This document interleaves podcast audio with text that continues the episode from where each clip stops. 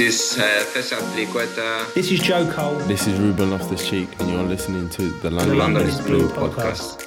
All right, Chelsea fans, welcome back to another episode of the London is Blue podcast. As always, your host, Brandon Joe, my host, Nick and Dan, and we are Club World Cup final match review. That is right, Chelsea are world champions, far more official than the Super Bowl claiming their winner is the world champion. But albeit, Nick, here we go. It's it's a big weekend for us on the pod.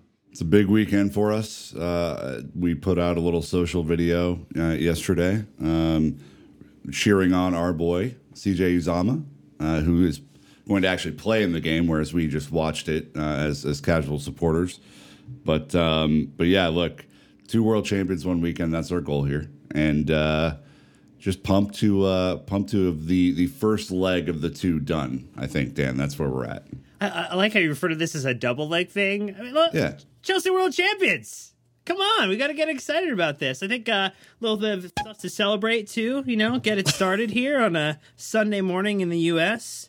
So to to clarify, that was a cork popping as Dan is now doing his 90-10 split on his mimosa, 10% juice, 90% champagne. I don't know. So There's a lot of juice in that cup. we'll see how it goes. It's all Uh, about the, well, I, I- look, there's no juice bottle around me to refill. There's only the champagne bottle around to refill. so that's the thing we got to keep in mind here. Fair enough. Yeah. Not a we. Uh, but anyways, I would like to say, Nick, uh, albeit we are watching sports from home, I like to do it in athletic position, hunched over, hands on knees, yelling right. at the TV.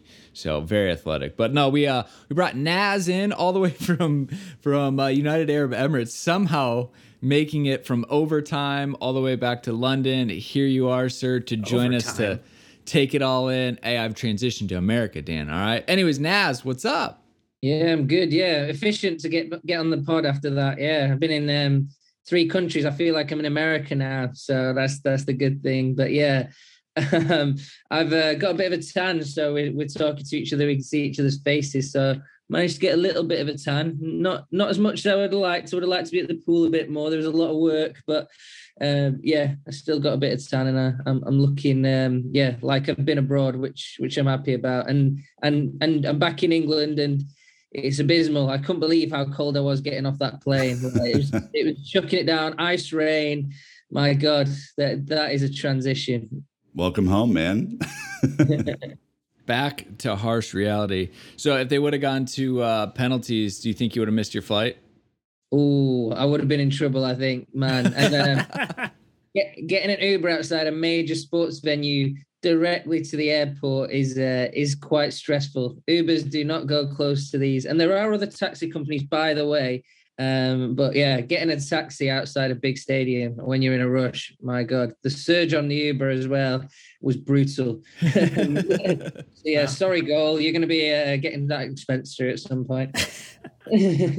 Well, uh, glad you got to take it all in, including the celebrations. We're excited that, like I said, just be able to paint a much a much more rich picture around the game. But look, it's match review time, so we're going to be talking, you know, a brief bit on the football. Uh, we'll be pl- praising a lot of the heroes throughout the night. A lot of different people stepping up uh, throughout the evening, which was a long one, and then obviously we'll go through the accolades, the awards, and the things that we love from the Club World Cup, albeit short and sweet for us. So, anyways, Dan, let's go ahead and get the temperature check of the group.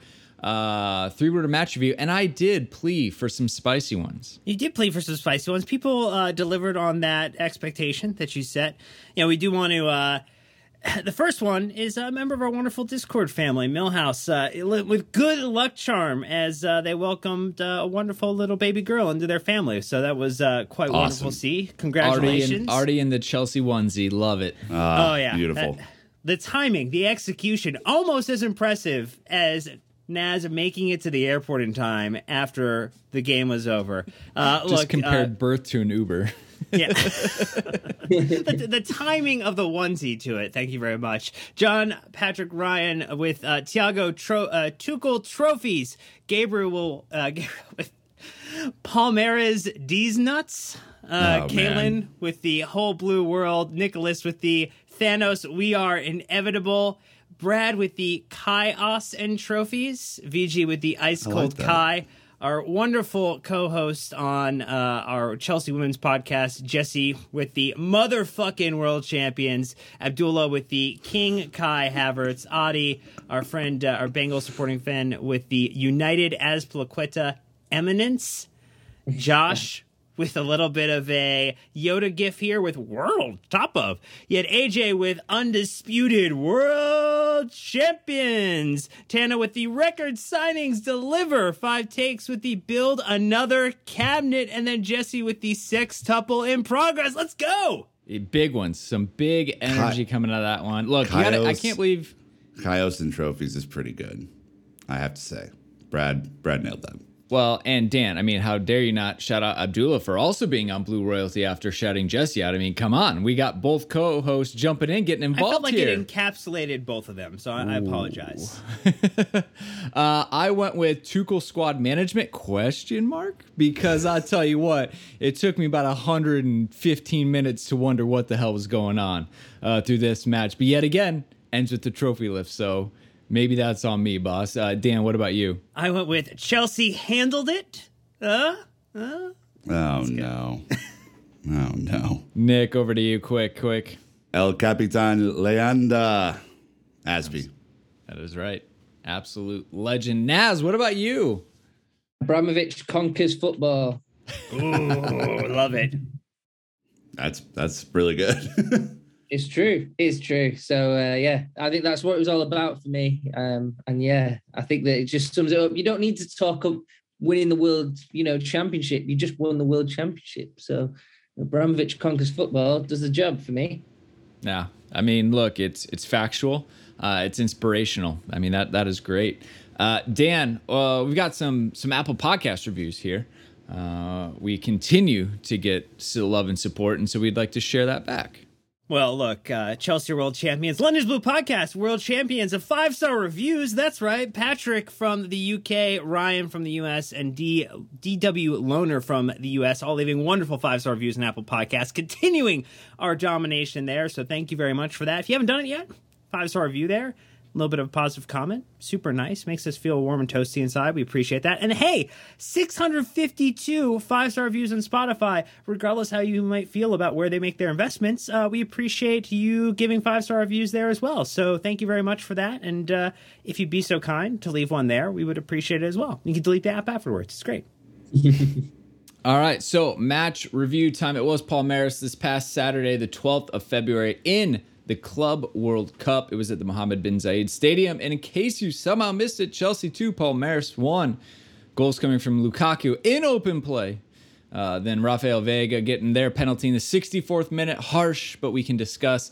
And then Kai Havertz in the 117th minute, bearing Chelsea's penalty. Absolutely ice cold water in his veins, nerves of steel. So we'll go ahead and throw it over to the fifth stand up, the only official Chelsea FC app to walk us through what happened through not only 90 minutes and extra time. Here we go. I am once again here to be the bearer of bad news. We do not have the rights to this competition, so no highlights, even when we win. It's a bummer. But I think the guys are going to do a good job of recapping this one. Let's throw it back. All right, lineup time with this one. We talked a lot about going into this, you know, what changes we might make. You know, we talked about in our match review, talked to Matt Law about it. At the end of the day, changes were made, and I don't think any of us would have predicted this to be the lineup, Dan. But uh, run us through who who ended up getting the start. Well, look, it was champion of Africa, champion of Europe, now champion of the world. Edouard Mendy between the sticks, Christensen, Silva, Rudiger as your back three. It was Kovacic, Kante as Piliqueta, and Callum Hudson-Odoi as the four, and then Havertz, Lukaku, and Mount as the attacking trio. Unused subs included Chalobah, Jorginho, Barkley, Arrizabalaga, who did not have to come on for penalties, thank goodness. Alonso, Bettinelli, and Kennedy. It was Pulisic, Werner, Sarr, Ziyech, and Saul, who all made appearances off the bench. Some for more unfortunate reasons than other. Pulisic coming on for Mason Mount going off injured very early in the match. Uh, Naz, you guys get the team sheets right away. What jumped out to you on that sheet? I was think I was trying to work out if it was a back four and they, did, they were going to put Rudiger left back or um, which would have been a bit crazy, but um, not beyond not beyond the the realms of possibility. Or um, Hudson Odoi wing back. He's not been wing back for some time, so it was a bit of a surprise. I'm sure um, Palmeiras weren't expecting that. Um, and yeah, I, I thought it was going to be pretty much the same team because there's no match now for a week. So I just thought, yeah, maybe build like some momentum with the same team. Um, I thought Mendy would come in. Um, I, I was reliably told he would do anyway. Um, And then, um, yeah, I thought that that would be roughly the same. I thought Mason was going to come in, to be fair, but I thought uh, Ziyech would stay in and Havertz would go out. So, um, yeah, it, I I was wrong, and I thought Jorginho and Kovacic would continue their partnership. I think they're a great great partnership there. So, um, yeah, loads of surprises. Um, but yeah, it's, kind of worked. Well, maybe not um, because they kept changing formation, but um, it was a starting point anyway.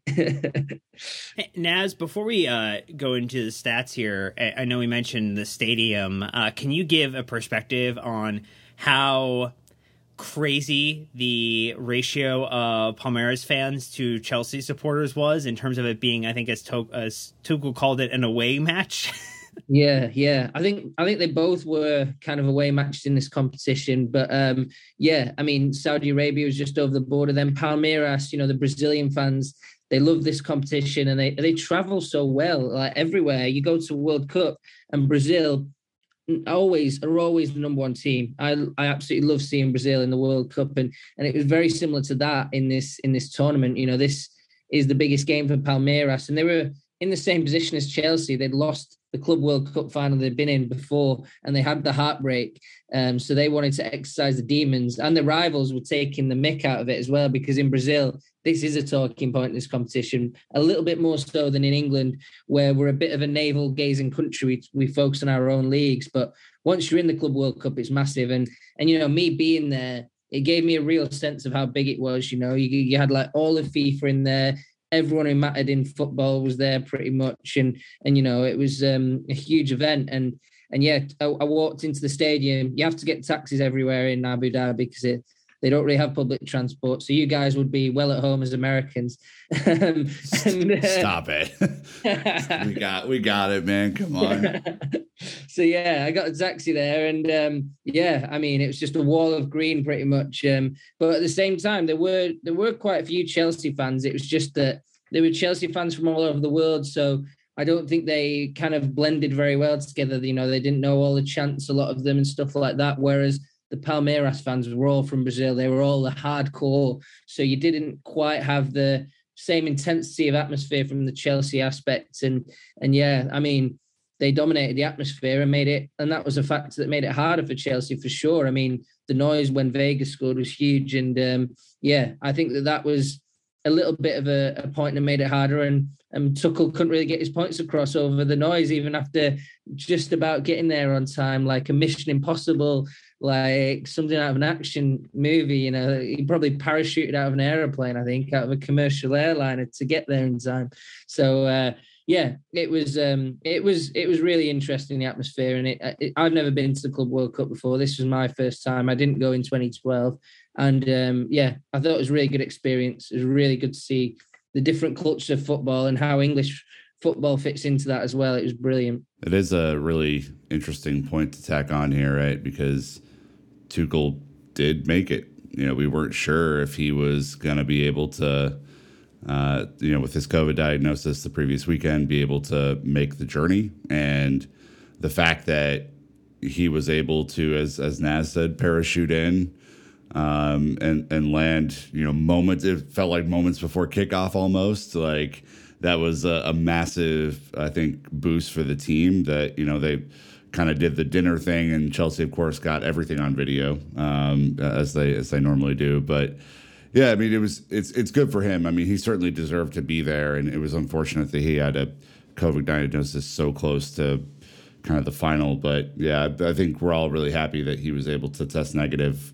What ended up being, I think, four times to to make it to uh, to the tournament. And you know, again, it's just in a season where nothing has been really smooth, um, this is another example of just all of the you know extra stuff that teams have to do to make it anywhere these days. All right. Well, some of the high level stats I'll breeze through. Chelsea was 71% possession. We had 22 shots, but only three on target to uh, their 11 also with three on target. We had seven corners to their three, eight tackles to their 16, and no offsides. Well done, Timo. We had one caution to their three, and they also had a red card right at the end. Uh, Miguel Delaney uh, tweeting it out, and again, one of many, many people that tweeted this out, but uh, saying the European champions become the world champions as Chelsea become the fifth club to win every major trophy. The others being Juventus, Ajax, Manchester United, Bayern, Munich. An elite list that does include our friend Naz's United team. Uh, That's why Nick, we had to bring Naz on. He had to welcome us to the club. You know, Yeah. like we, we weren't in the VIP section yet, and now he's like lifted back the velvet uh, velvet robe. Like we Do we come do we get a do we get a secret handshake? Like, what's the deal now? Like, do we Is get that coming in the coins or- mail? Is that what's coming? help us out here, man. Uh, yeah. I mean, look, it's a it's an awesome list to be a part of if you're Chelsea, right? And uh, the the ascension to be a part of that group is is pretty stark.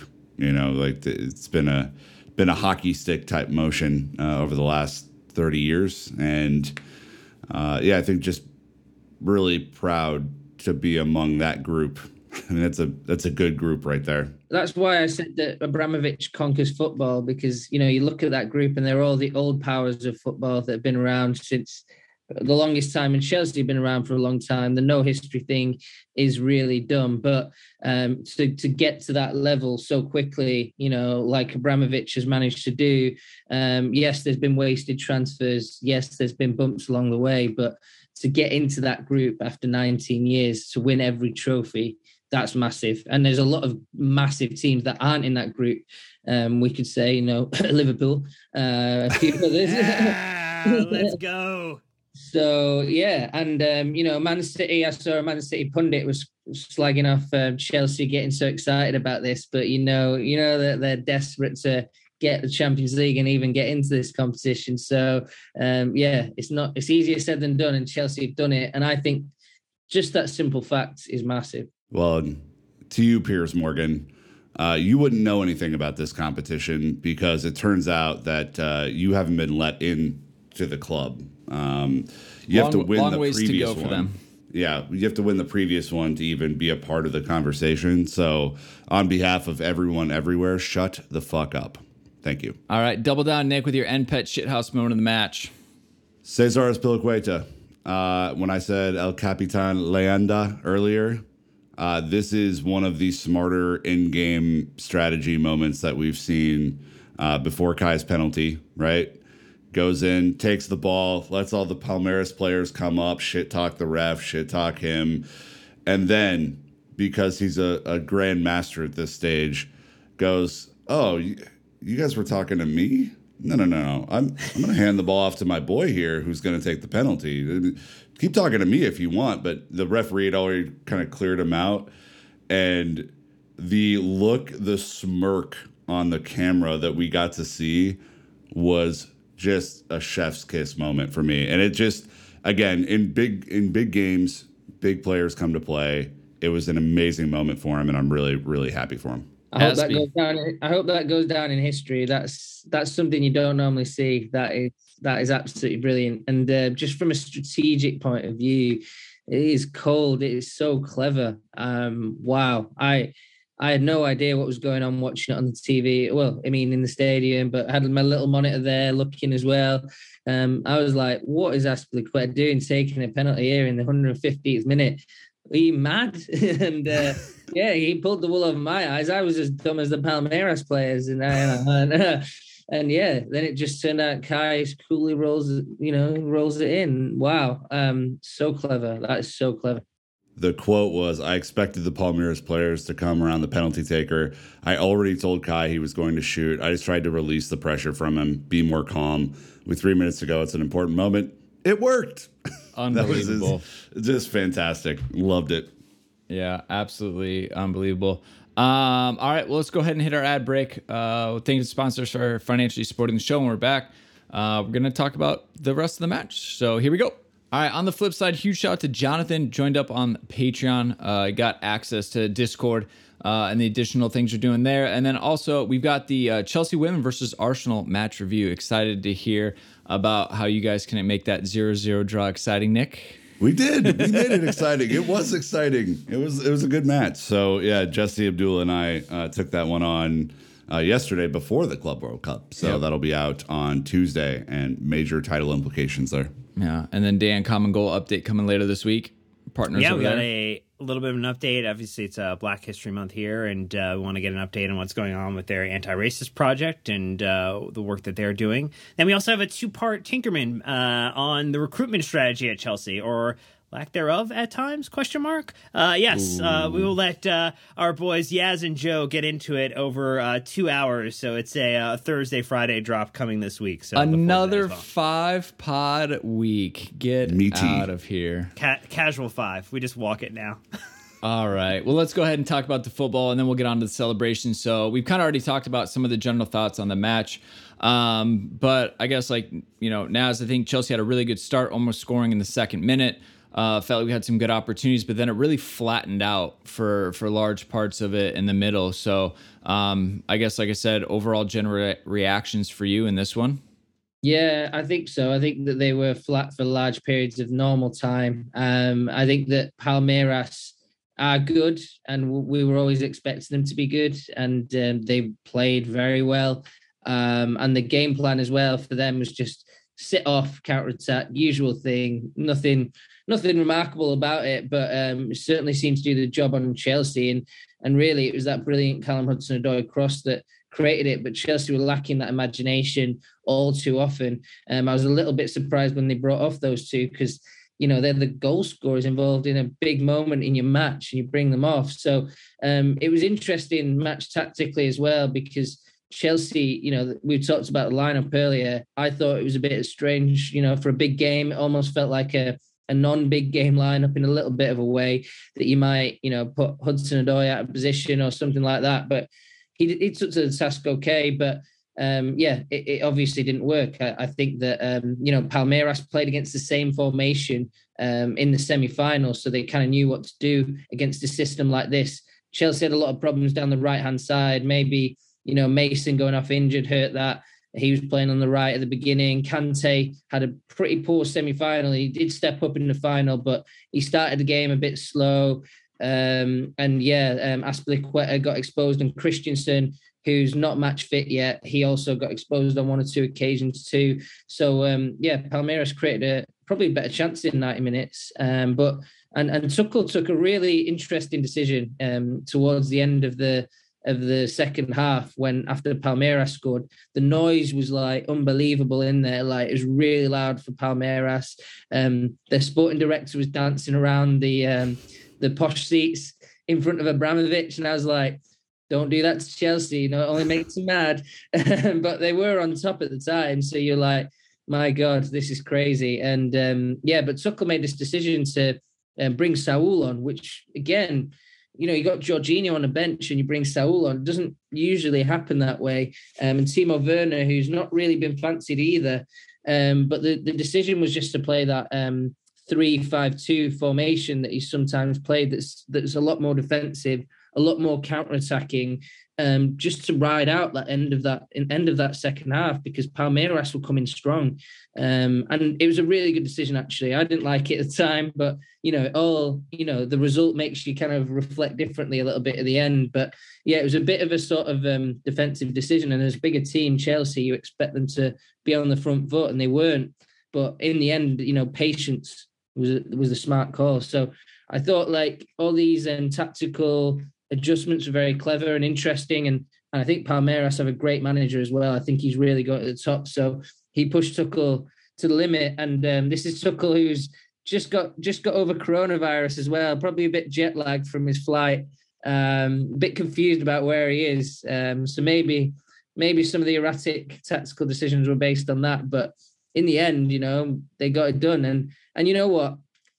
We talk a lot about tactics, but there's a huge part of Chelsea that's not tactics, and it, and it but it does come from Thomas Tuchel. He's instilled this unbelievable attitude in the players to be very, very hard to beat, and it's the reason why Chelsea European champions. And really, in my opinion, it's the same underlying principles that the players enjoy defending. They'll suffer, they'll fight hard, um, even when they're not playing well and and games don't too often get away from Chelsea. And and hey, it might be frustrating to watch, but they always hang in there, and they've always got a chance, Chelsea, to do the sucker punch and win. And that's exactly what happened. And that's why Chelsea European champions, and that's why they're world champions. And that's not by mistake.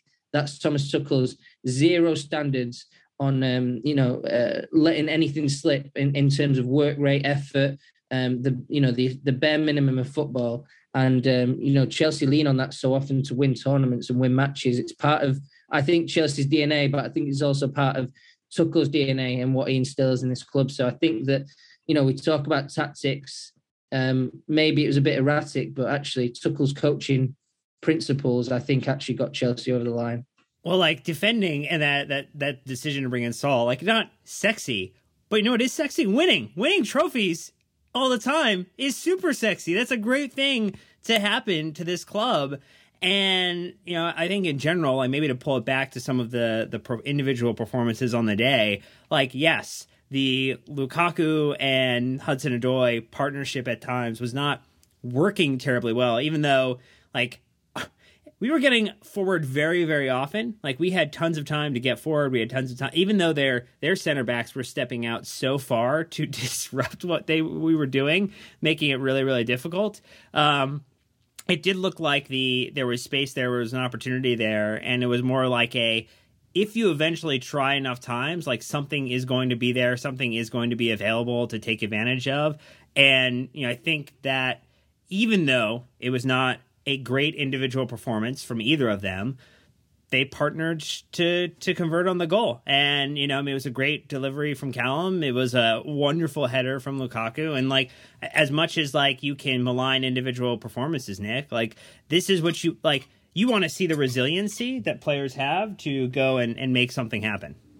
I don't. Know. Yeah, I'm. I'm really struggling with this one, guys. Like, I'll be honest. It was as ugly to watch as any game I've seen in some time. It was as frustrating for me to to take on as a lot of the games early in Tuchel's reign. It feels like it was all bark, no bite for a lot of the game. I mean, 22 shots, three on target. Come on. I mean, come on. Like that's.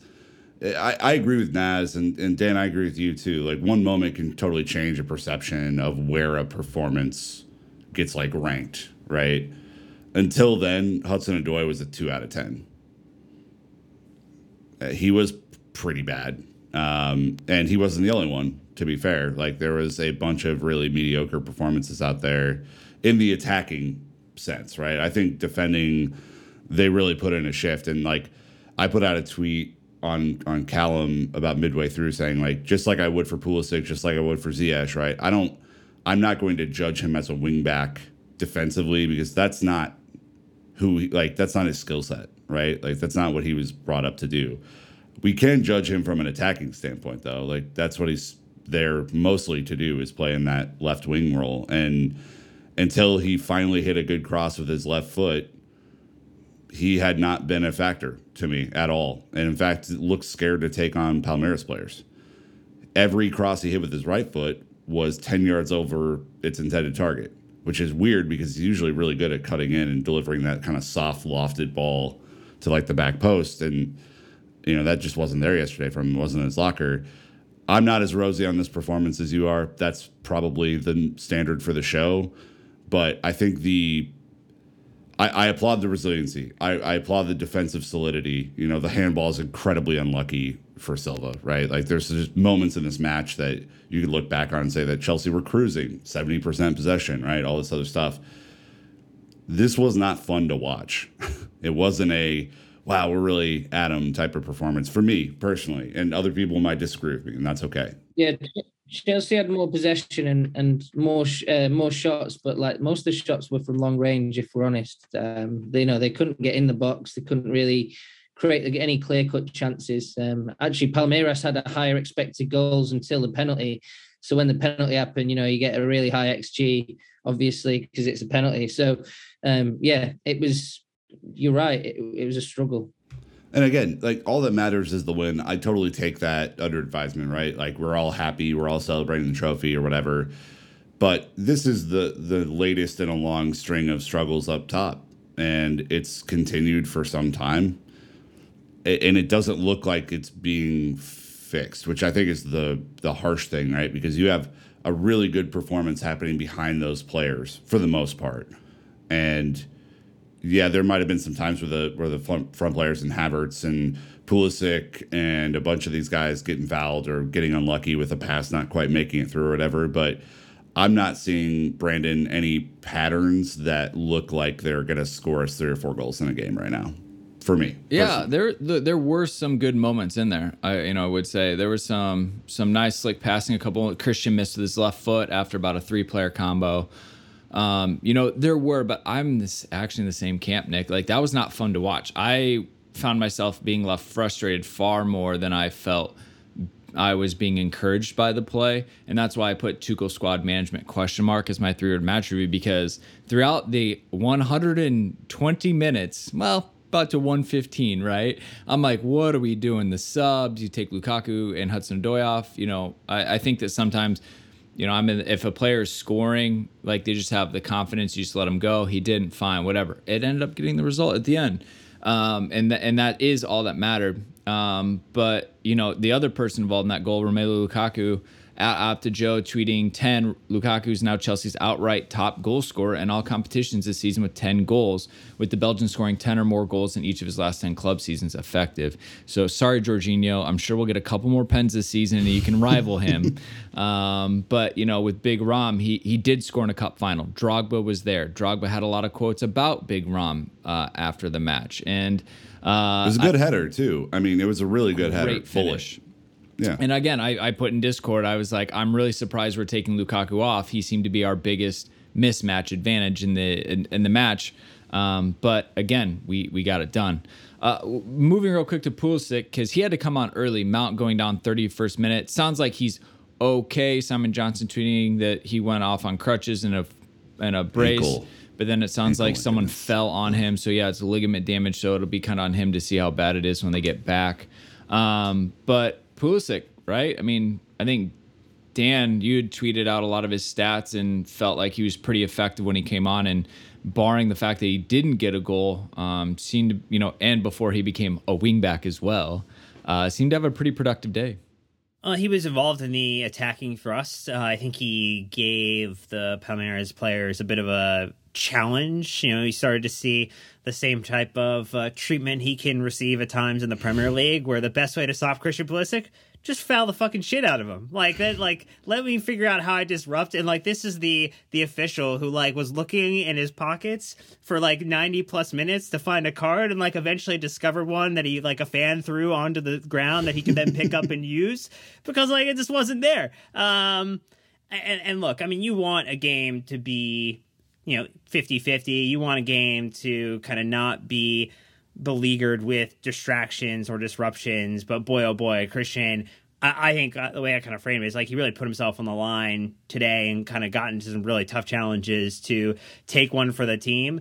Uh, particularly at the end there was also some shit housing that he did in terms of uh, really really soaking up some Milking of those tackles as well. So uh, again gamesmanship uh, at a thousand at ten thousand this this one, Nick. It was great. I think it was a solid six and a half out of ten from him. Right? Um, he was far more effective when you know, as, as Naz mentioned, when they went to the three five two. He was trying, really playing in that space behind Kai and Lukaku. That's where he eats. Like we've seen it before. Like if he's able to find little pockets of space, turn, make a pass, run into the box, crash far post, whatever. Like we know what he can do closer to goal. Um, you know, again, I think drawing those fouls at times was key for Chelsea to break up Palmeiras' momentum, which was, you know, I think crafty. The fact that he had 100% dribble success yesterday is a far uh, bigger improvement than what we've seen recently from him. So, like, that's a, a positive check in his column. But, you know, I would have really liked to see him put that long shot on frame, force a save. I, that would be my only kind of um, negative mark against him. Is like I want to see him create more chances uh, for himself up top, and you know. But again, to come on kind of cold in the 30th minute, he couldn't have been expecting that. I, I thought he really acquitted himself well yesterday, Naz, and uh, you know I'm happy for him. Yeah, I always I always trust him to put in the work though. He always puts in the work. He's so such an honest player. I think he's like a really honest, hardworking player. And like I- He's even when- American. Come on, Naz, right? Just Yeah, pure honesty over here, guy. Come on, Hard work. Yeah, but you know what? When he plays out of position, you see it even more. Like he doesn't really, he doesn't like it. you can kind of tell, but like he he doesn't. You don't really see it in the performance. Like you maybe see the level drop a bit, but you you don't see it in terms of running intensity. Like it's all there. Like they track him back. He's happy to do everything. So I do like that about him. Um, but I think he is getting frustrated with the way he's being moved around. You know, not starting that many matches. Um, you know, my my uh, friend James Olley interviewed him for ESPN before the match, and um, sounded quite frustrated in that interview, to be honest, with um, some of you know the way he's being played in different positions, and and you know he said I, I get on with Tuchel, but we don't have a special relationship, basically, and and you know you just you just read between the lines, and you're thinking. Mm, it's not not not the happiest guy in the world, but you know, why should he be? He's got big ambitions. He wants to be one of the best players in the world. He's always said that. Um, and at the moment, he doesn't look like he's on that path to becoming that best player in the world. So, um, yeah, I can see the frustrations, but at the same time, you've got to make yourself undroppable by doing what Nick says and and getting those numbers because that's what Chelsea are looking for numbers from all the guys and none of the guys are stepping up and bringing the numbers. I just thought um, in this final, I just thought there was an easy win that Tuchel didn't you know take and that was playing Ziyech. I don't know if he had something wrong with him because against the low block, I always just think he's the best one. He's just the best because he he likes that time on the ball. He likes whipping in those crosses. You know, if somebody doesn't close him down, he's unbelievably dangerous. Whereas Pulisic likes people closing down so he can go past them. But, you know, a team like Palmeiras don't do that. You know, Timo Werner can't run in behind a defense that there's no space to run in behind. So I found that decision a bit strange. But yeah, I mean, Ziyech didn't look great when he came on, though. He didn't look as as like fiery, or did, he didn't have like the kind of boost that I thought he would, being I would that late in the game. I would have been interested to hear like what kind of, and I, I think I put this in Discord or maybe our group chat of like how many physical like barriers Tuchel had to like manage with the players because it seemed, you know, to everyone's point here, the substitutions like, why is that happening? Well, why is that happening? And you're like, oh, Pulisic came on, Ziyech must be injured. Just kidding, Ziyech is coming on later in the match, but clearly, I'm assuming he still had to manage knocks and fitness levels because. Again, it just seemed a, a little bit weird. Well, he's been the best player for us over the last three, four weeks, right? Like you would assume that you know, big game player, big game, yeah. Yeah. Combo. Yeah. You know? Well, I do want to move uh, officially over to praise for the heroes of the night. Um, Azpi, Havertz, Rudiger, one of them with a contract beyond the end of this season. The other two uh, oh, do not. thanks, thanks for that. Um, but I don't know if you guys have heard about this Azpi guy. He's uh, completed club football. The game is actually over. He has won uh, mm. the game. So he's Final the first completed. player to do a clean sweep, clean sweep for Chelsea. Adam Newson tweeting uh, that Azpi is the only player to have won it all with Chelsea. Uh, World Club Cup. Two Premier League titles, a Champions League, two Europa League titles, a UEFA Super Cup, an FA Cup, and a League Cup. And he might add a couple more at the end of the season. We'll see how it goes. Uh, love this one from Mayowa Abiog Abiagu, who tweeted when Azpi retires, all the players must play his final game with their shirt tucked in. I and my that. word, it's a great tweet. I don't know if I've tribute. agreed with something as hard as I have with this tweet. So it's uh, the tweet you see and you wish you were the person to tweet it. You're like that is so incredible. Nailed it. Absolutely nailed it. But uh, yeah, look, wow. I think Nick, um, we have a signed Azpi kit that'll be making it over to your studio. Uh, you are the unfortunate or brilliant creator of Assist Pilaqueta. Uh, you've definitely kind of carried the Azpi flag for this group. Um, ha- have you cried? I, I, I think seeing him uh, lift it yesterday and just to realize that of all the great players who have come before him, right? And there are plenty of great players. We all love them. Um, that he's the guy that completed it.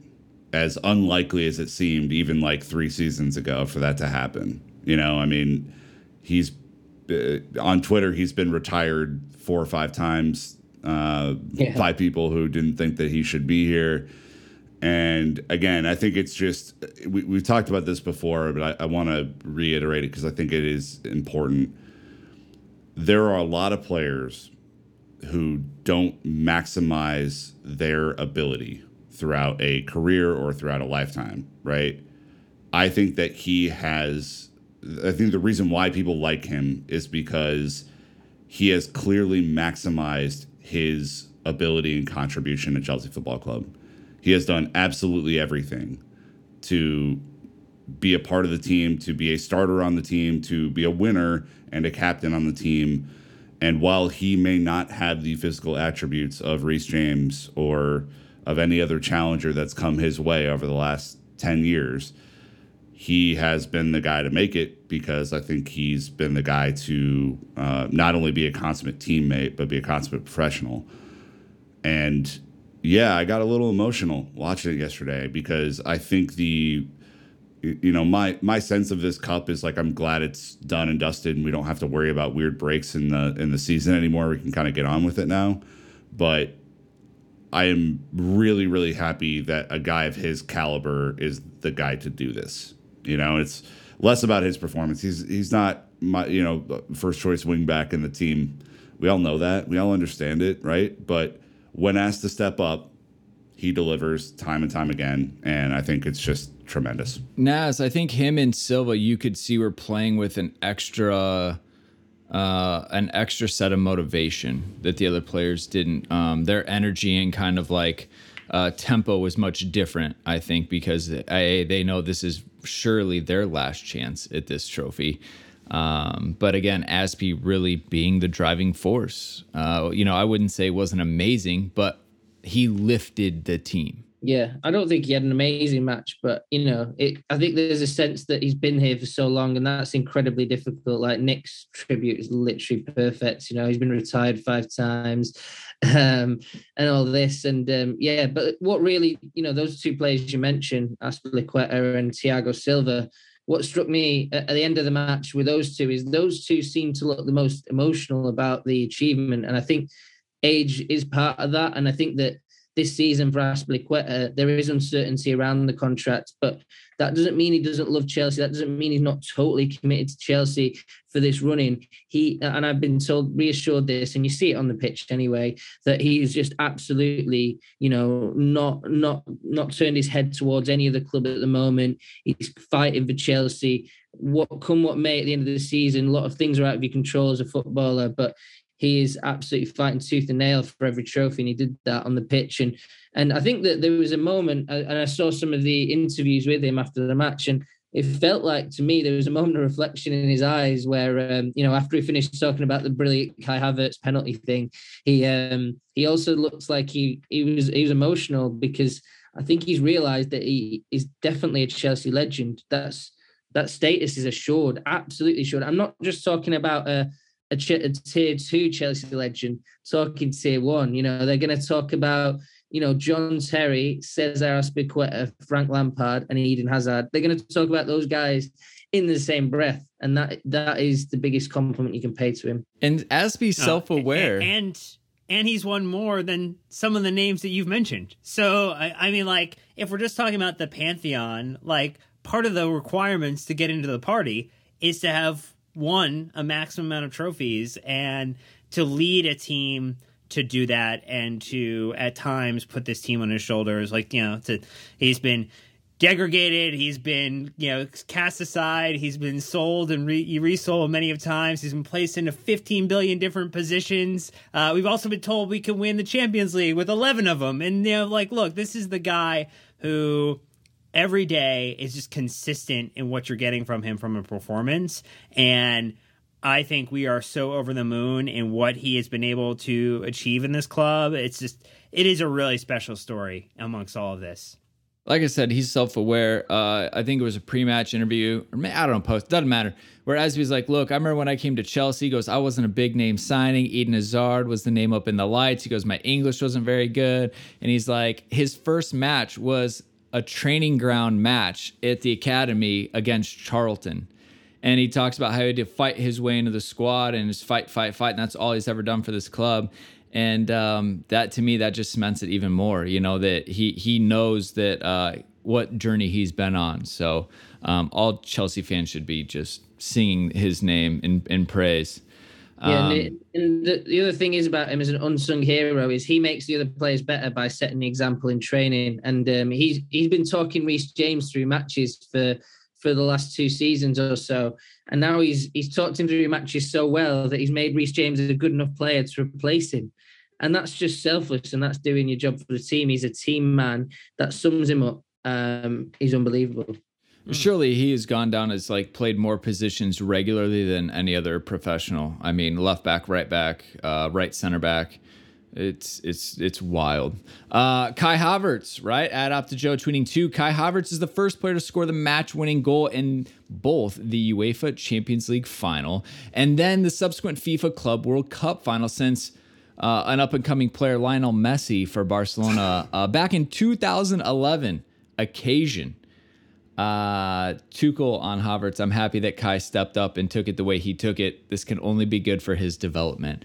Um, Kai mother effing ha- uh, Havertz. Hey, Brandon, who who who is on your uh, shirt? Yeah, I know. I got lucky. You guys won't be able to see it, but I did buy a Kai kit after he scored the winning one uh, in the Champions League, and it doubled down. Hiyo. Oh, beautiful. I, I don't know, uh, Dan, how you felt about his overall performance. I, I think it kind of flittered in between pretty good and pretty bad for most of the match, and it it was it was clear to me in the first period of extra time that he was absolutely gassed, like just couldn't couldn't make runs, and then and then something weird happened. He got this second wind in the second half of, of extra time and looked untouchable for a period. And it was it, you know to see a guy go through all of that in the period of 30 minutes after he just played 90 after he's coming back from covid and other stuff i was extraordinary like he really really showed me something in that second half vt and i, I was very very pleased for him that he was able to kind of get off the off the mark a little bit with with a goal at the end there Uh, I, I hope that it's not Roman Abramovich in the stands as the way to unlock his big game energy or his uh, Mamba mentality there. But in general, uh, you know, some of those deep runs he made in terms of, you know, getting, you know, starting from even midfield or the center circle at times to kind of break further forward. Really, you know, his movement, you know, he, the thing, the difference with him, you know, with Rom on the pitch and then off the pitch is like he got a chance to be a little less static, play a little bit more central, and his ability to just draw players around the pitch. So it was really, I think, you know, to your point, like that's what made a difference from an attacking thrust standpoint. Like he was able to pull people from one one side of the pitch to the other if necessary to start like creating actual movement and then actually allow us to get further forward up the pitch because he said, "No, I'm going to drag you from where I am to the other side and you're to have to follow me." And like this is the thing I think it would be interesting for Tuchel to go back after this match, Naz, and kind of figure out, okay, we've got this second second half of the season now with a League Cup final, an FA Cup run, a Champions League run, um, and the remaining parts of the Premier League, and figure out how does he take the positives of Kai in this performance, kind of returning back to the team, getting fully back involved, and build upon it. Yeah, it's about where you use him as well, isn't it? Because you know he played centre forward at the end of the match, like you said, and and wide, you know, the beginning of the match, and and what's he best at? I think he can do both pretty well. I actually slightly prefer him as a false nine, but are you going to do that with Romelu Lukaku, your record signing? Probably not. So um, it's a tricky one, really. But I just think maybe Tuchel needs to be a bit braver sometimes with the decisions around the forwards and say, look, Rom, you're a big name, but we're going to pull you for this game because it doesn't suit you. I think that that's that's where Chelsea can maybe make a few extra gains in that situation. But certainly Kai Havertz, when Chelsea signed him, he's and he, he still is this guy as well. He's, he's the best talent of German football. So there's a lot expected of him. He can still be a superstar. Um, he's got that potential in him. You know, these goals just show that. It's just about whether he can get like the others get the consistent digits. But on the day, I thought he's the best attacker for his all-round play. I mean, it's not saying much, like you know, harping back to what Nick was saying, but um, yeah, he was the best. He was the most dangerous. He, I liked it. There was a moment where he got latched onto an Azpilicueta throw-in, touched the ball in his thigh, volleyed it first time his left foot. I think it went out for a throw-in, but I just thought that was a lot of flair to throw into that situation. That's what I wanted to see. It got me off my feet, and and yeah, he was trying something, you know, and uh, I like that. And he was also quite physical as well. And I think you're right. He's he was tired. I think Christensen also fell into that category. Like he needed to come off. He was exhausted as well. So um, some of the boys are not quite fully fit, you know, and that's why some of the performances were a bit a bit low. Um, but Kai just played every minute, and fair play to him. I forget this. Kai's the same age as Reece. He's younger than Pulisic. He's younger than Mount. He's probably closer in age to Callum Hudson-Odoi. He's 22. He's young. I forget this because of all the hype and the things he's done. Like he's still a, a kid that could be playing like U23 football if his career were in a different spot. Instead, he's scoring game winning goals in the Champions League final and playing under some of the most pressure at one of the top teams in the world. So uh, go on, Kai. Uh, have yourself a career. It started off quite well. Uh, and then for the psycho of the match, also known as man of the match, uh, Antonio Rudiger here. I think he dented the man of the match trophy with this grip that he's got. Um, Naz, he doesn't have a contract, but he seems to be going from strength to strength this season, getting man of the match in this in this one, absolutely demolishing a corner flag. What can't he do? Yeah, signed a ting, as Arsenal fans say. Um, Yeah.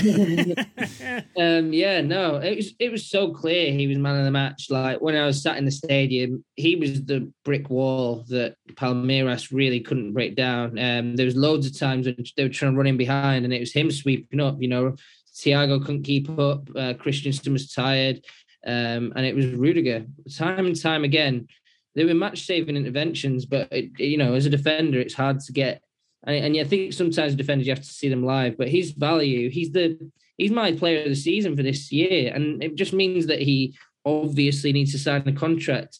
Um, more and more, I believe he will. Um, you know, every every week that goes by, I always get like a little nugget of information that tends to make me think that he's slightly more likely to sign his contract than the last. So that's the good news for Chelsea fans. I mean, he loves London. Um, and, and another one, you know, winning the Club World Cup maybe that's another argument for the contract negotiations. Look, you're winning things at Chelsea, you're having a great time. We all know he's having a great time, punching corner flags. Chelsea fans love you for it. You can throw around chairs all you want in this club, but we, they love it here. So um, they they embrace you for who you are. Um, and maybe another club wouldn't have that, you know. Um, you're our lunatic, and we want you to stay. So um, I think that I think that absolutely, um, yeah, that he's he's he's player of the season for me this year. Um, that has to be that has to be the chant. You're our lunatic. We want you to stay. yeah, yeah, yeah, yeah. Yeah, it, yeah, it trended.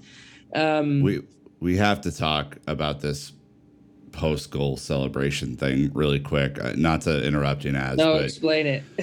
the frame by frame analysis of this is nuts. Okay, so he goes over. The group is is celebrating rightfully the the the game winning goal. Uh, s- makes his way fifty some yards. Right, not a small jaunt goes over, finds a folding chair, WWE style, gets talked out of, I think, hitting one of his own teammates with it. I don't know what the deal with that is. uh, then decides, all right, I got to take out this frustration and anger and excitement on something. Behold the corner flag, and then he goes and uh, and really puts. You know, we're looking at the form here. I mean, he's really putting something into that. Uh, might have cut his hand. We don't know, but uh, really starts to bury the uh, the corner flag there, and then gives a little tap on the head to Jorginho, and then leaves. There is no rhyme or reason to it, Dan. I don't know what it is. UFC ain't ready. Like they are not ready for what Rudiger was dishing out there with that punch. That that was a knockout punch to the corner flag, down for the count. After it, it was uh, it's fantastic. Again, uh, he's our lunatic, and we want him to stay. We want him to stay. I mean, that just rolls off the tongue too, uh, which I like. Uh, all right, let's go ahead and wrap up with some of the accolades and awards. Uh, you know, clean sweep from Chelsea, just being big time here. Uh, and this guy, Nizaar Kinsella, tweeting Abramovich enters the field of play with Marina Granovskaya and immediately high fives Thomas Tuchel. Uh, would love a fist bump. Amazing photo here of them shaking hands, embracing. I know Tuchel uh, you know, said in his comments, this one was for Mr. Abramovich. There's no doubt it's for him. We met shortly on the pitch after the final. I said, Congratulations. And he said, Congratulations. And I said, It's for you. It's your club and it's your input, passion that made this possible. And again, best owner in world football. It seems like it's hard to argue with that. uh, the run that these two have been on, Dan, as you so eloquently tweeted, um, probably better than Abramovich could have ever imagined, especially as we will never forget, replacing an absolute legend in Frank Lampard. Well, I mean, he needs one more trophy, and he goes above Ancelotti in terms of uh, trophy haul for a Chelsea manager. And it's been 382 days. 382 days, and this is where we're at. And look, this is this is a special time, and I think it would be it behooves us to kind of just preach this idea that we should soak it in appreciate the moment because ultimately like this this could go tomorrow right? Like these things don't happen all the time. And so like soak it up take it in appreciate what thomas tuchel is doing for chelsea appreciate the way that Abramovich has enabled him to do that and hope that it may continue long into the future uh, to to break the cycle as it were Naz, what was the uh, the site? Obviously, we got to see Roman out on the pitch in Porto. Um, we got to see how much it meant to him there. There's been a little bit of back and forth, maybe between the pundits in the UK, maybe some uh, fans that don't support Chelsea saying this isn't a big cup. It kind of seemed like Roman thought it was a pretty big cup. Yeah, exactly. I think that um, you know that's why the players were nervous as well. I think that was one of the factors, you know, about the poor performance in the semi-final. Um, Zsolt Löw said that they were a bit nervous because of what it meant, and um, they felt it, and it was it was definitely meant a lot for you know in inside the club, and um, you know we, we got to go to the training ground and stuff um, over there. It was in this lovely hotel, the Ritz Carlton. Um, and it was it was beautiful setting, um, but at the same time, they didn't want it to feel like too much of a holiday or like a preseason tour because it it meant a lot. And like Petr Cech did a speech to say, "I'm," he, he, he swore, he said, "I'm still pissed off about um, you know not not winning this trophy. I I, I failed in 2012. Um, we did everything. I've done everything with the club, but this one, this is the one that hurt me because I never got the chance to go back to the final. So don't waste a chance. This is your chance. You might not get another chance to do this. Um, so yeah, it is a special time. It is a special trophy. Um, and it meant a lot to Abramovich to complete that. And and you saw actually from the tweets, you know, from the the club account, they used that brilliant photo of Abramovich holding the trophy. A lot of people who know Abramovich a lot better than me were, um, you know, using that photo as well. Um, I think that that photo will be framed somewhere and put on his Eclipse yacht because it's, uh, I think it's a, a huge, huge moment for him. And I think that there is a sense that, you know, he he has done something that's you know, ridiculous, unbelievable. Um, it's it's rare that an individual has such influence in a sport that they can transform a club from you know a good club to one that's really at the absolute apex of one of the most well the most popular sport in the world the most competitive sport the one with the most money pretty much apart from some of the us sports maybe um, so it absolutely you know a global trophy um, and, and, it meant a lot. And um, yeah i think that i think that this match was was um, it's going to go down in history you know a bit like the champions league final. I think that you know in the club they'll they'll they'll look at these players as you've done something unbelievable. And um, yeah it's a shame they can't go out in the champagne because they got to play in a, in a few days time. Naz did you just say you know abramovich just not as well as other people? Can we can we go back to that? Do, do you have an in I don't know Abramovich. This is the closest I've ever been to Abramovich, actually. in the same stadium. Well, I was, um, yeah. Usually he's like somewhere in the gods with a, you know, an armed entourage. But I was, we were right next to him in the press box this time, so I was able to look at him and his reactions. It was quite cool, actually. But yeah, certainly you don't get to know Abramovich uh, easily at all as a journalist, and um, yeah, he's uh, his mis- his mystique lives on till this day. Naz got a whiff of the cologne and it was completely, you know, intoxicated by it. Uh, and we should also we should also say Abramovich has done it at great personal cost. Okay, like again, Chelsea isn't just like this cash cow. He has plowed a lot of money into we, it. We, we are not a nation success. state funding a football team. No, it is an individual funding a football team. Uh, Nick Thiago Silva, one player of was it the tournament? As a yeah, young 37 year old against a Brazilian team, which I'm sure was a little bit more special for him in that case. But again, I talked about earlier, him and Azpi really with the urgency, knowing this is it. This is my chance to add this to this unbelievable list of trophies and awards that he's won. Yeah, I mean, uh, there there are times there was a I, this is a simple, really stupid thing, but I'll just like categorize what I think of him in this moment. Palmeiras boot the ball back to midfield. Thiago Silva just calmly chests the ball down to his foot and is already looking for the pass. Like straight away, under pressure, doesn't matter. He is a just a Rolls Royce footballer, and it is incredible to see him put all of his experience, all of his skill and ability just out there for everyone to see. Like it's just it's not hard to look at him and go, "Oh, he's quite good." you know, like it's it is just astounding and the fact that we're going to have this guy for 3 seasons and, you know, God willing, he's going to play at a high level for 3 seasons for Chelsea. I mean, if you're any other club in the world, you have to be looking at that going, how did they pull this off? Uh, you know, it's outstanding. I feel like I uh, I neglect every Dan of the match poll by not putting PSG in as a potential man of the match for letting Thomas Tuchel and club captain Thiago Silva leave and come to Chelsea because that duo just continues to amaze, impress, confound logic that like this ended up happening here and uh, it's a super special brandon well and then you see the tweets of like Thiago Silva came to England for a season just to try it out and see what it was like. Leaves winning the Champions League, the Club World Cup, like all of these accolades. And you're like, huh, that wasn't uh, that wasn't so bad at all. Uh, but Naz, my man, and a little bit controversial that Mendy played and started, but I think actually Dan, Dan and I were of the opinion. Stop. Listen, Dan and I were of the opinion that you play your best players. This is Tuchel's job to win absolutely everything. The club didn't give him a remit to make everyone happy. He said, go win. Uh, Mendy comes back in, plays, didn't have a lot to do, right? He had actually had a couple uh, of good crosses that he had to deal with. Um, anyways, came back in, hard done for Kepa, but Kepa seemed to be engaged. He was getting warm, right, as we got close to the the um, the end of, of extra time, knows his role but like these two is a one-two punch. Like Chelsea went from Kepa's broken, nothing to now we have Mendy, unknown, unproven, really. Like the the two-year transformation with these guys is is unbelievable. Yeah, that's down to Tuchel, really. Um, unbelievable from him. And um, yeah, I think also Kepa needs a lot of credit for what he's done. Um, he's changed his game. I, I learned some information as well. Um, you know, in the week that he he's he's really transformed his game. A lot of Spanish goalkeepers like to drop deep on the line.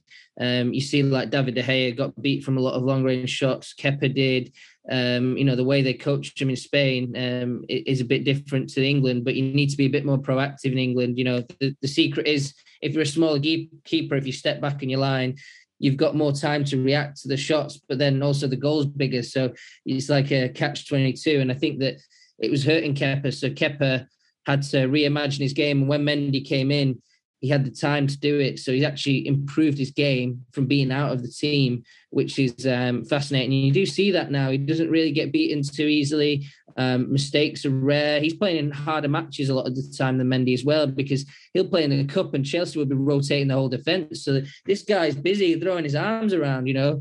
Mendy's not like that because he's playing in Chelsea's first team. So um, yeah, I think that Chelsea basically got two number ones now. That's that's where we've moved to. Um, and yeah, I mean Mendy's still the real number one, of course he is. Um, but Kepa's good enough to be number one. He deserved to play the final as well. Mendy deserved to play a final. Don't get me wrong. I'm not going to be all Chelsea Twitter and we have an argument about who deserves or what. They both deserved it, and it sucks for Kepa. I feel really sorry for him. He deserved it. Great performance in the semi. He's one of the best players in the semi, man. Um, some of the late saves he made, they weren't easy. So um, I don't know. I don't think it's going to be a sustainable position, really, because I think Kepa needs to have the ambition to to be the goalkeeper he deserves to be. And and if Mendy's at the club and and Mendy's the world's best, FIFA ranked him the best goal in the world, and nobody can argue with that. Um, you might say, you know, Ballon d'Or gave it to Donnarumma. Bit dumb in my opinion, but there we go. um, but um, yeah, just think, a bit, yeah, yeah. Mm-hmm. Kepa, Mendy, is is one of is the best in the world, if not top five. So Kepa, you know does need to leave, and and he's proven that maybe a team can spend a bit of money on him. Um, I don't think Chelsea will get back the 71 million. Of course they won't. If they get back half, it'll be a miracle. But I think he um, deserves to have a great career somewhere and become the goalie that we all know he can be. Yeah, he's earned the bids that will inevitably come in this summer. Um, we have to see where you know where his head's at and where he stands. Uh, but super blessed. Uh, Nick, these celebration photos were just an absolute Whoa, whoa, delight. can, can, can we at least use the stat though? Everyone Mendy has won a trophy every one tw- every 21 games on average since joining Chelsea. Like that is a stupid cool stat. Every three weeks. Sorry. Yeah. Champions League, AFCON, Super Cup, Club World Cup. Uh, he's also the UCL have you- goalkeeper of the Have you heard of those? Th- those are pretty cool trophies. The best men's goalkeeper, AFCON goalkeeper of the tournament. That's Edouard Mendy for you. Winners win. No big deal. Uh, so back to the celebrations. It was good to see Reece James and Ben Chilwell out there. Looks like Chili B's got a new tattoo on his forearm. Can't quite make that out. We'll have to see. But again, it was uh, take the whole squad. It was a training camp as we talked about. So Yeah. they were there doing work as well. Uh, this just reminds me of that Mason Mount Ford, the GoPro on his forehead. When he's going out there, he's like, hey, big man with the 22s is there in the weight room. uh, best content Chelsea put out in a really long time, by the way. If you haven't seen that Mason Mount Chilwell video, also tried to refuse the medal, and and uh, Doctor Evil of FIFA was like, "No, no, no, take take the medal, man. Take the medal. You're good. Take it." We got we got plenty of gold. Don't worry about it, man. Oh, We've been storing that gold for years. It's crazy. That's a crick. Uh, then you've got Thiago Silva and Jorginho. Jorginho hogging the trophy, and Silva just, come on, man, I just want one photo. His good compatriot. And then what in the actual nightmares is Rudiger doing for the team photo? Like the one where he's got his hand on the side of his face, propped up in the front row, the biggest like teeth smile in the eyes are just piercing. I uh, I don't even know what to say. Uh, and then you have the social media. Hermanos, no fights anymore from Rudiger and Kepa. Uh, that's probably good for Kepa, right, Naz? I mean, I'm not trying to fight Rudiger.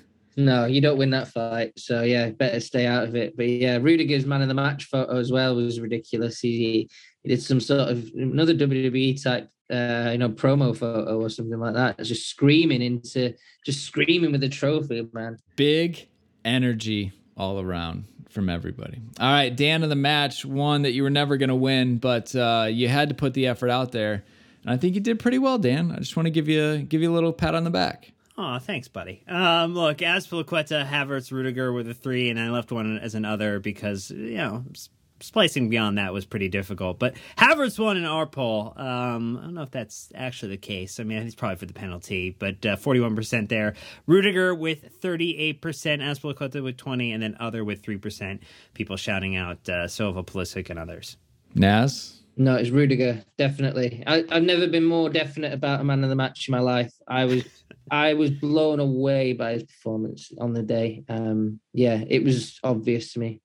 I love it. Shut it No, down, it's- Rudiger. Naz said so. Done. Yeah, I'm feeling a bit like that about this one, to be honest, guys. I'm like, you've got it wrong. Sorry, sorry, sorry, voters. It's just it's just recency bias with the penalty. That's all yeah, that is. yeah, it you know? was. You're right. Yeah, spot on. No, I get it. Well, I think that's pretty much what we have. I mean, Nick, big weekend again. Uh, Chelsea adding uh, another trophy. It's not significant because our rivals weren't in it. Uh, classic. I mean, this is clearly bigger than the Community Shield. Like, this is clearly bigger than the League Cup, and it, it's bigger because to get there, you have to win the Champions League, not the Europa League, not the Conference League, the Champions League, and uh, that's just kind of how it works. Yeah, I mean, enjoy this. Like everyone should enjoy it. It's a, it's you know, again, like Dan said, it's completing the set. You know, really happy that, you know, outside of Mason Mount, we didn't pick up any other injuries and stuff like that. Like there's, you know, a lot to be happy about right now. As we've talked about before, as we talked about after the Champions League final, it's about what you do with this momentum now, right? It's about how you take this, you know, these good vibes or the sun that you just got, you know, now that you're back in cold ice England, whatever, uh, and and what you go and achieve. And in a couple weeks, there's another thing to go win, and then we have a huge mountain to climb, you know, to to make, you know, top four, cement our place in top four, and then FA Cup, Champions League, all this other stuff that's going to happen. So hopefully the team is able to gel more now that they've had a positive moment and can take that and make something out of it. Yeah, Naz, big, big uh, five, six days out in, out in Dubai for you, or I guess Abu Dhabi. Um, it sounds like you said it felt big. It's a FIFA tournament, it is big in, in its own regard, but I mean, surely it, it has weight and merit. Yeah, it does. And I think when you're there, it feels bigger because you've, you know, you're dealing with the people who are working on it. You know, you're seeing what Chelsea feel like and all this kind of stuff. And I think it's easy for fans of other clubs to dismiss it. You know, the Premier League's our bread and butter. We love it very much. Um, and I think that's where it comes from. You know, you don't, you don't start the season as a as a Liverpool fan thinking, "Oh, I can't wait till the Club World Cup comes around. I'm going to watch that on mm. TV." because you don't know anything about Palmeiras. The only team you know about is Chelsea, and you don't want Chelsea to win. So that's, I think that's where that attitude comes from. And I do think the format could be improved. I think maybe if it was at the end of the season, more people would watch it as well. And and I'd like to see the format improved because I think that. You know, aside from Chelsea, what I love from this tournament was seeing the other clubs, seeing the football culture of these other clubs, and I think we don't do enough with it. I don't think FIFA do enough with it, um, and I think that I I I was blown away by Palmeiras as well.